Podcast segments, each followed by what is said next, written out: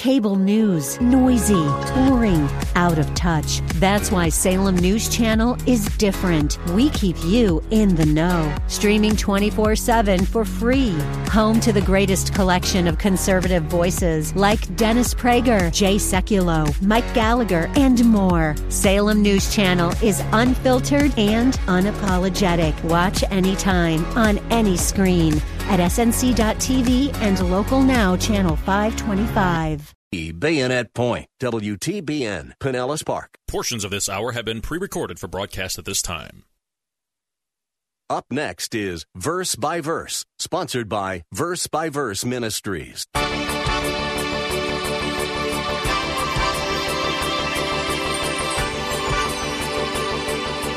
It is a dangerous and serious thing to teach error.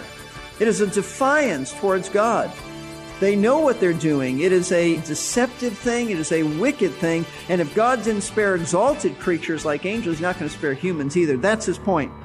I read not long ago about a 2007 Gallup poll that showed that 81% of Americans believe in heaven, while only 69% believe in hell.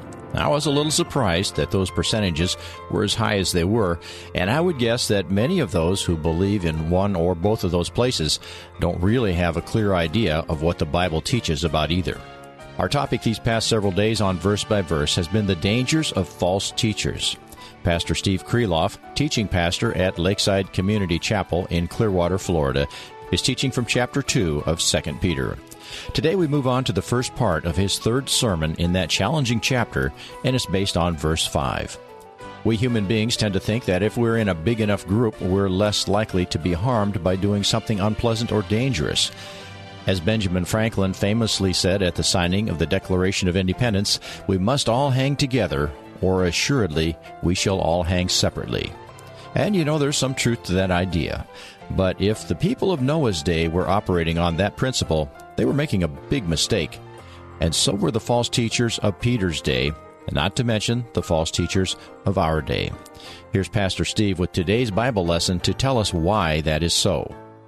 One of the most obscure statements that Jesus ever made was a remark he said to his disciples as he was telling them about his second coming and the judgment that was to come. When he came back, he said this in Matthew 24:28, wherever the corpse is, there the vultures will gather. Have you ever wondered what our Lord meant by that? What does a corpse and vultures gathering have to do with judgment? Well, it's this. Jesus was making a simple analogy between a physical reality and a spiritual reality. Just as it is certain that when there's the physical corruption of a carcass, so vultures will gather to eat it, so it is also certain that when there is spiritual and moral corruption, God's judgment will surely fall. It's just a basic, timeless principle that moral corruption always leads to divine judgment. And one of the greatest examples of the validity of this truth is the story of how God judged the ancient world in the days of Noah when he judged them with the flood. Now, Genesis 6 and 7 tell us the story of this, but thousands of years later, the Apostle Peter used this very incident of judgment in the form of a flood when he wrote 2 Peter chapter 2, and he used this incident to support his claim that God will judge the false teachers who had infiltrated the early church and were instructing people in error. You'll recall, and you might as well turn to 2 Peter chapter 2, but you'll recall that Peter opened this chapter by making a statement of a fact that God will judge false teachers as they rebel and defy the Lord. He said in chapter 2, verse 1, but false prophets also arose among the people, just as there will also be false teachers among you who will secretly introduce destructive heresies, even denying the master who bought them, bringing swift destruction upon themselves. Peter says they're going to bring destruction upon themselves by their actions. Then at the end of verse 3, he says that their judgment from long ago is not idle. That is, that God set in motion a principle of judgment, and it's not asleep. God will do it. So he starts off the chapter by telling us that there is a danger to false teachers, and they surely will be judged. Now, as Peter moves along, he presents three incidents from the Old Testament that prove that God most certainly will judge these false teachers, even though it may appear that they're getting away with their rebellion and defiance of the Lord. So he starts the chapter by making a statement of fact. They will be judged. He continues the chapter by telling us they certainly will be judged, and let me prove that they will be judged. And he calls for three incidents from the Old Testament in which God judged individuals to prove his point that God will judge them. We looked at the first of those incidents, the fallen angels. Verse 4 says, "For if God did not spare angels when they sinned, but cast them into hell and committed them to pits of darkness reserved for judgment." We stop there, but it's really one long sentence that goes to the beginning of verse 10. And what he's saying here is that when 1/3 of all the angels join Lucifer in his rebellion, Lucifer we know is Satan, in his rebellion against God's authority, God didn't spare them. God judged them. He cast some of them into a place which is called in our Bibles hell, but it's really a compartment in hell. Literally translated, it should be Tartarus. Tartarus, the compartment in hell that is reserved for fallen angels. It is that compartment in which it's a place of torment, complete darkness, gloominess, and where they are being held even now. They have been held all of these years and will ultimately be cast into the lake of fire where they will permanently be tormented day and night, forever and ever. And the point that Peter appears to be making by using this example, he could have used any example. There are many examples of God's judgment, but it seems to me that the point that he's making in using the example of the judgment of fallen angels is this, that if God didn't spare these exalted creatures, emphasis on their exaltation, these exalted spirit beings who were created by God to praise him and serve him, if he didn't spare even them, then don't think for one moment that mere humans who rebel by teaching error will be spared from judgment either. They won't. It is a dangerous and serious thing to teach error. It is a defiance towards God. They know what they're doing. It is a deceptive thing. It is a wicked thing. And if God didn't spare exalted creatures like angels, he's not going to spare humans either. That's his point. Now, in verse 5, Peter gives us the second of the Old Testament illustrations to demonstrate the certainty of God's judgment on false teachers. And it's the well-known incident of Noah and the flood. Let's read verse 5. "And did not spare the ancient world, but preserved Noah, a preacher of righteousness, with 7 others, when he brought a flood upon the world of the ungodly." Now, the incidents of the flood must have made a great impact on Peter. Why do I say that? Because Peter only wrote 2 letters, but in these 2 small letters, he mentions Noah and the flood 3 times. Mentions him in 1 Peter chapter 3, verse 20. Mentions it again in 2 Peter chapter 3, verses 5 and 6. And he mentions it the 3rd time here. In fact, Peter mentions the flood so often that he has been labeled the apostle of the flood. But Peter doesn't simply mention the flood in chapter 2 because it made a huge impression upon him, though it did. But that's not the reason he mentions it. He seems to have an emphasis here, just as he had a point to make in emphasizing about the exaltation of the angels. So he seems to have an emphasis here in which he is saying that God judges all who defy him, even if it's an entire civilization, all the vastness of that population. See, one point that he seems to be making, and I think there's a twofold point here, but one point that he seems to be making is that his judgments will be with a vast number of people. God judges even when it involves a large population. It may very well have been that the false teachers of Peter's day thought that they were immune from judgment because there were so many of them. Remember, verse 3 tells us that many will follow their sensuality. That is to say, they were growing in popularity. And it may very well be that they thought that, look, there's safety in numbers. We're not going to be judged. We're getting popular. Many are following us. And they tended to feel secure that God wouldn't dare judge all of them. How could he do that?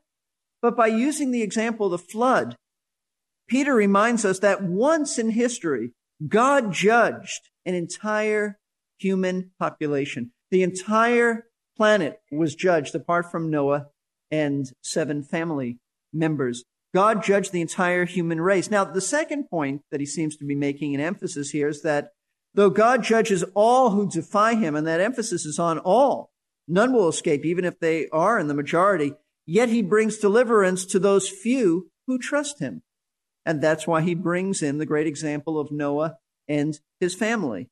So it's these two truths, that God's judgment is over a vast number of people and God's deliverance is of the faithful few. That seems to be where Peter is going. And that ought to be a great encouragement to us. I think it really should encourage us, because it tells us that with all of the injustices in the world, and we look around and we see people doing evil things that many appear to be getting away with, this passage tells us by inference and application that God will always deal with people's sin.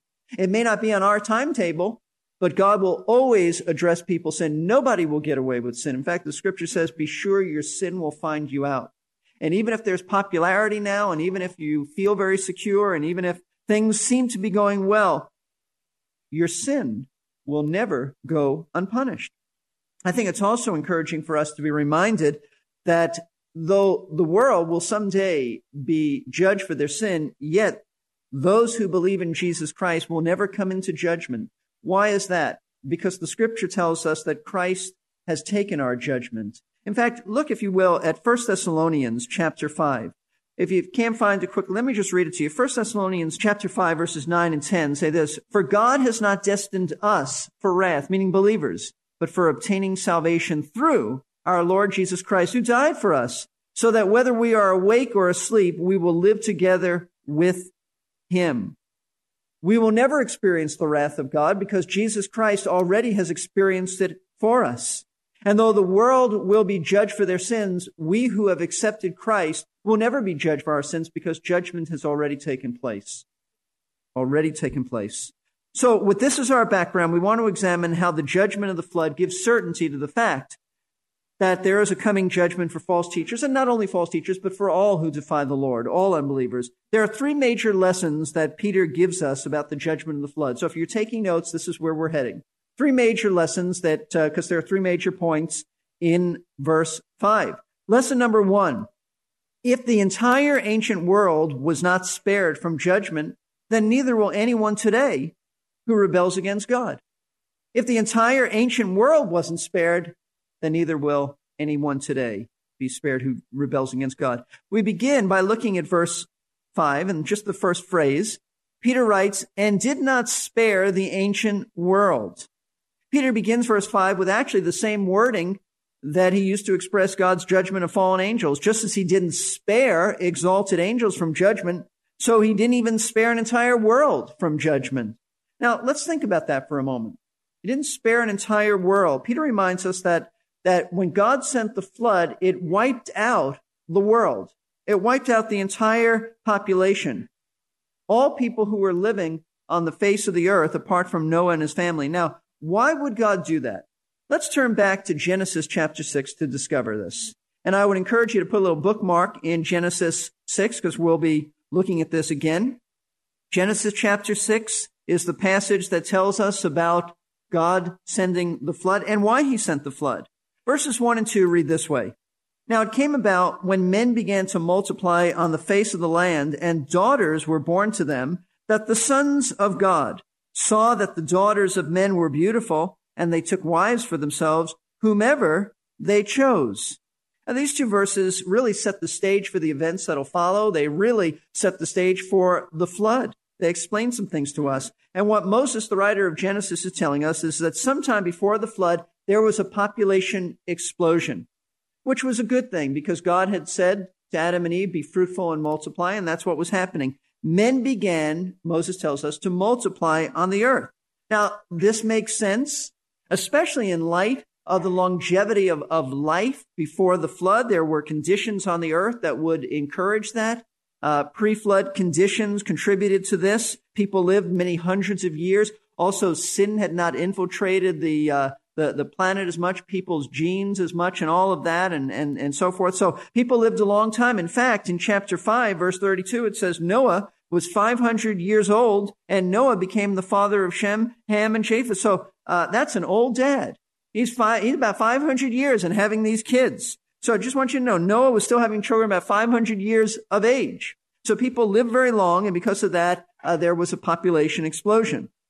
It is reasonable to believe that before the flood, there were billions of people. Now, there may not have been quite that high, but it's reasonable to think that there were many people, even that many, just as there are today.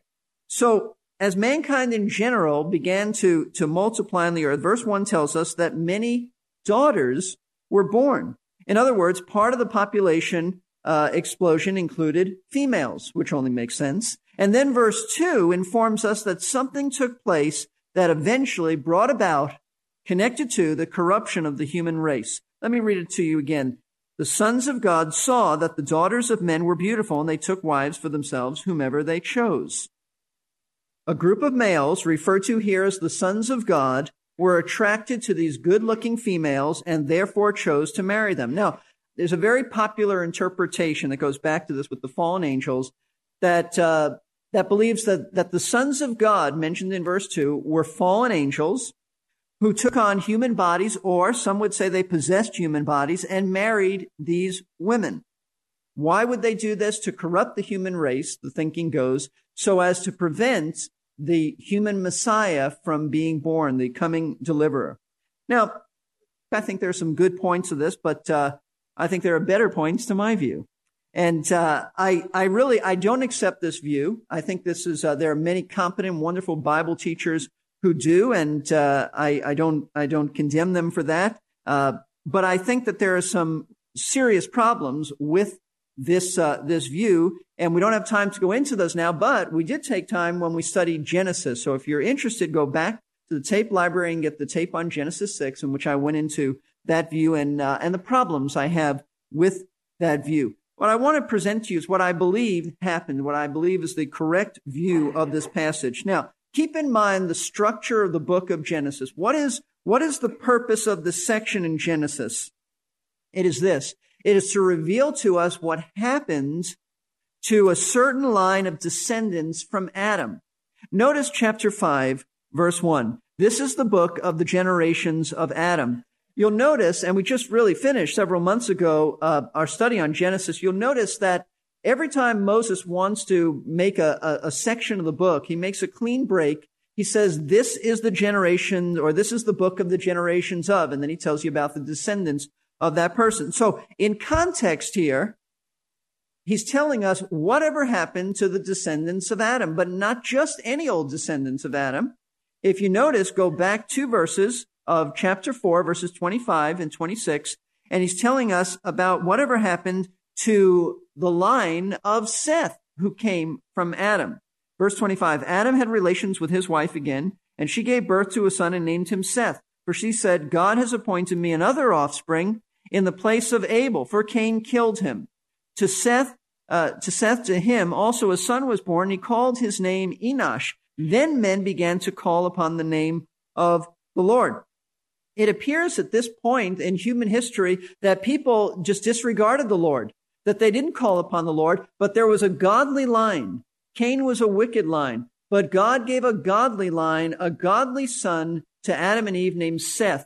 And in his line, and that's really what chapter 5 is about, the line of Seth, there were many godly people. It's not to say everybody was godly, but there were many godly people in that line. So chapter 5 is about whatever happened to the godly line of Seth. And the answer, according to chapter 6, is that they became corrupted just like the rest of mankind.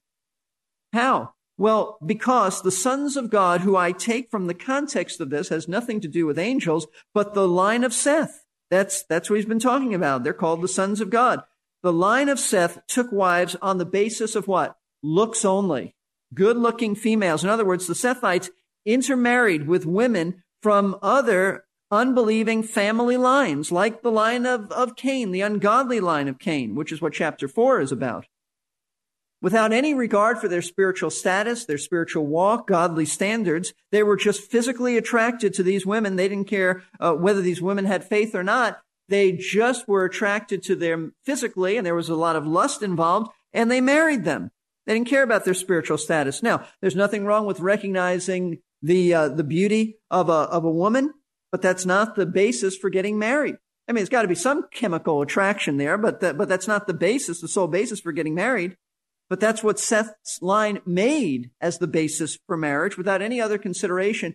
And folks, the result was that after centuries of being unequally yoked with unbelievers and having children who didn't care about the Lord anymore, and the standards were down, The line of Seth spiritually eroded to the point where, watch this, there were no more godly descendants, no more believers on the face of the earth, except Noah, his wife, his three sons, and their wives. That's what happened. You see, the years leading up to the flood, those few who were genuine believers in the Lord continually married non-believers, and over an extended period of time, there was so little regard for any spiritual standard that eventually there were no believers on the earth. That's what happened. Imagine being on a world with no believers except Noah and his family. See, the children of these unequally yoked parents, they didn't want anything to do with God. They didn't have any example from their parents.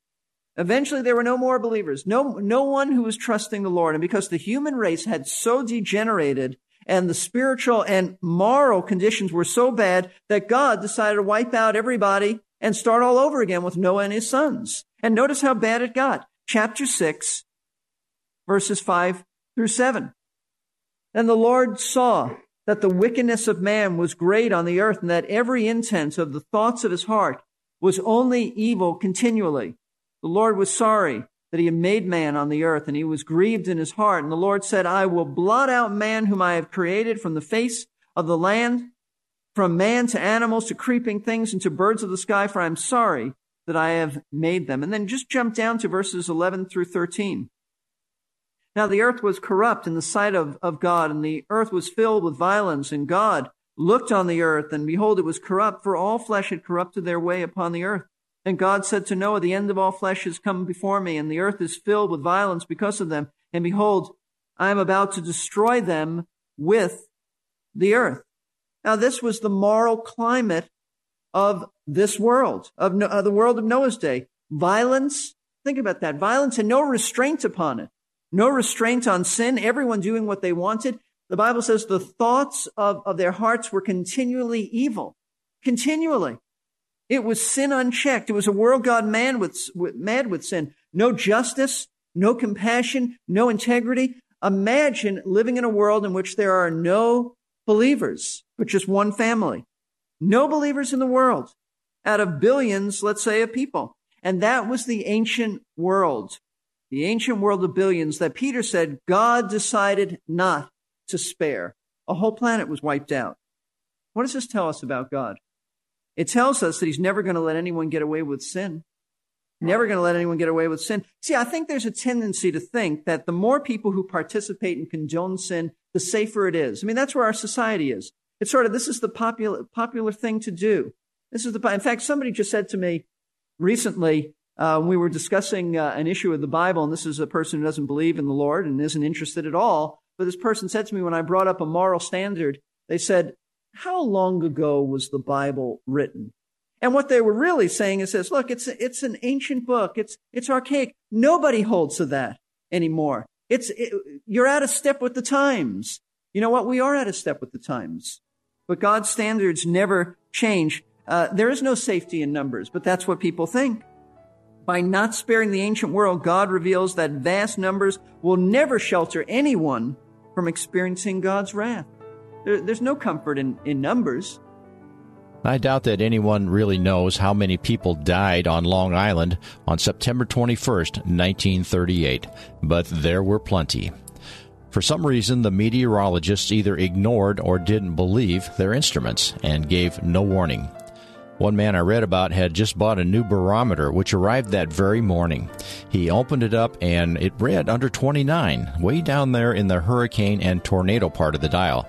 Well, he banged on it, trying to get it to read right. Finally, in frustration, he took it to the post office to send it back. Well, while he was gone, his house blew away, as other residents fled from a 40-foot wave generated by the approaching hurricane. History is full of stories about people ignoring the warnings of impending disaster. You've been listening to Verse by Verse with Pastor Steve Kreloff, the teaching pastor at Lakeside Community Chapel in Clearwater, Florida. Verse by Verse is the radio ministry of Lakeside. To listen again to this lesson or any of the others in our audio archive, visit our website, versebyverseradio.org. We also make available CDs with the entire message without announcements. You can order yours by calling Lakeside at 727-239-0306. If you call after hours, just leave a message with your daytime phone number, and someone will return your call. That's 727-239-0306. Noah lived in a profoundly wicked world, and if you hadn't already noticed, so do we. Does this mean there's another global flood coming? No, but there is a different judgment on the way. This is Jerry Peterson inviting you to join Pastor Steve Kreloff again for the next Verse by Verse. We'll stay in Chapter 2 of 2 Peter, but Pastor Steve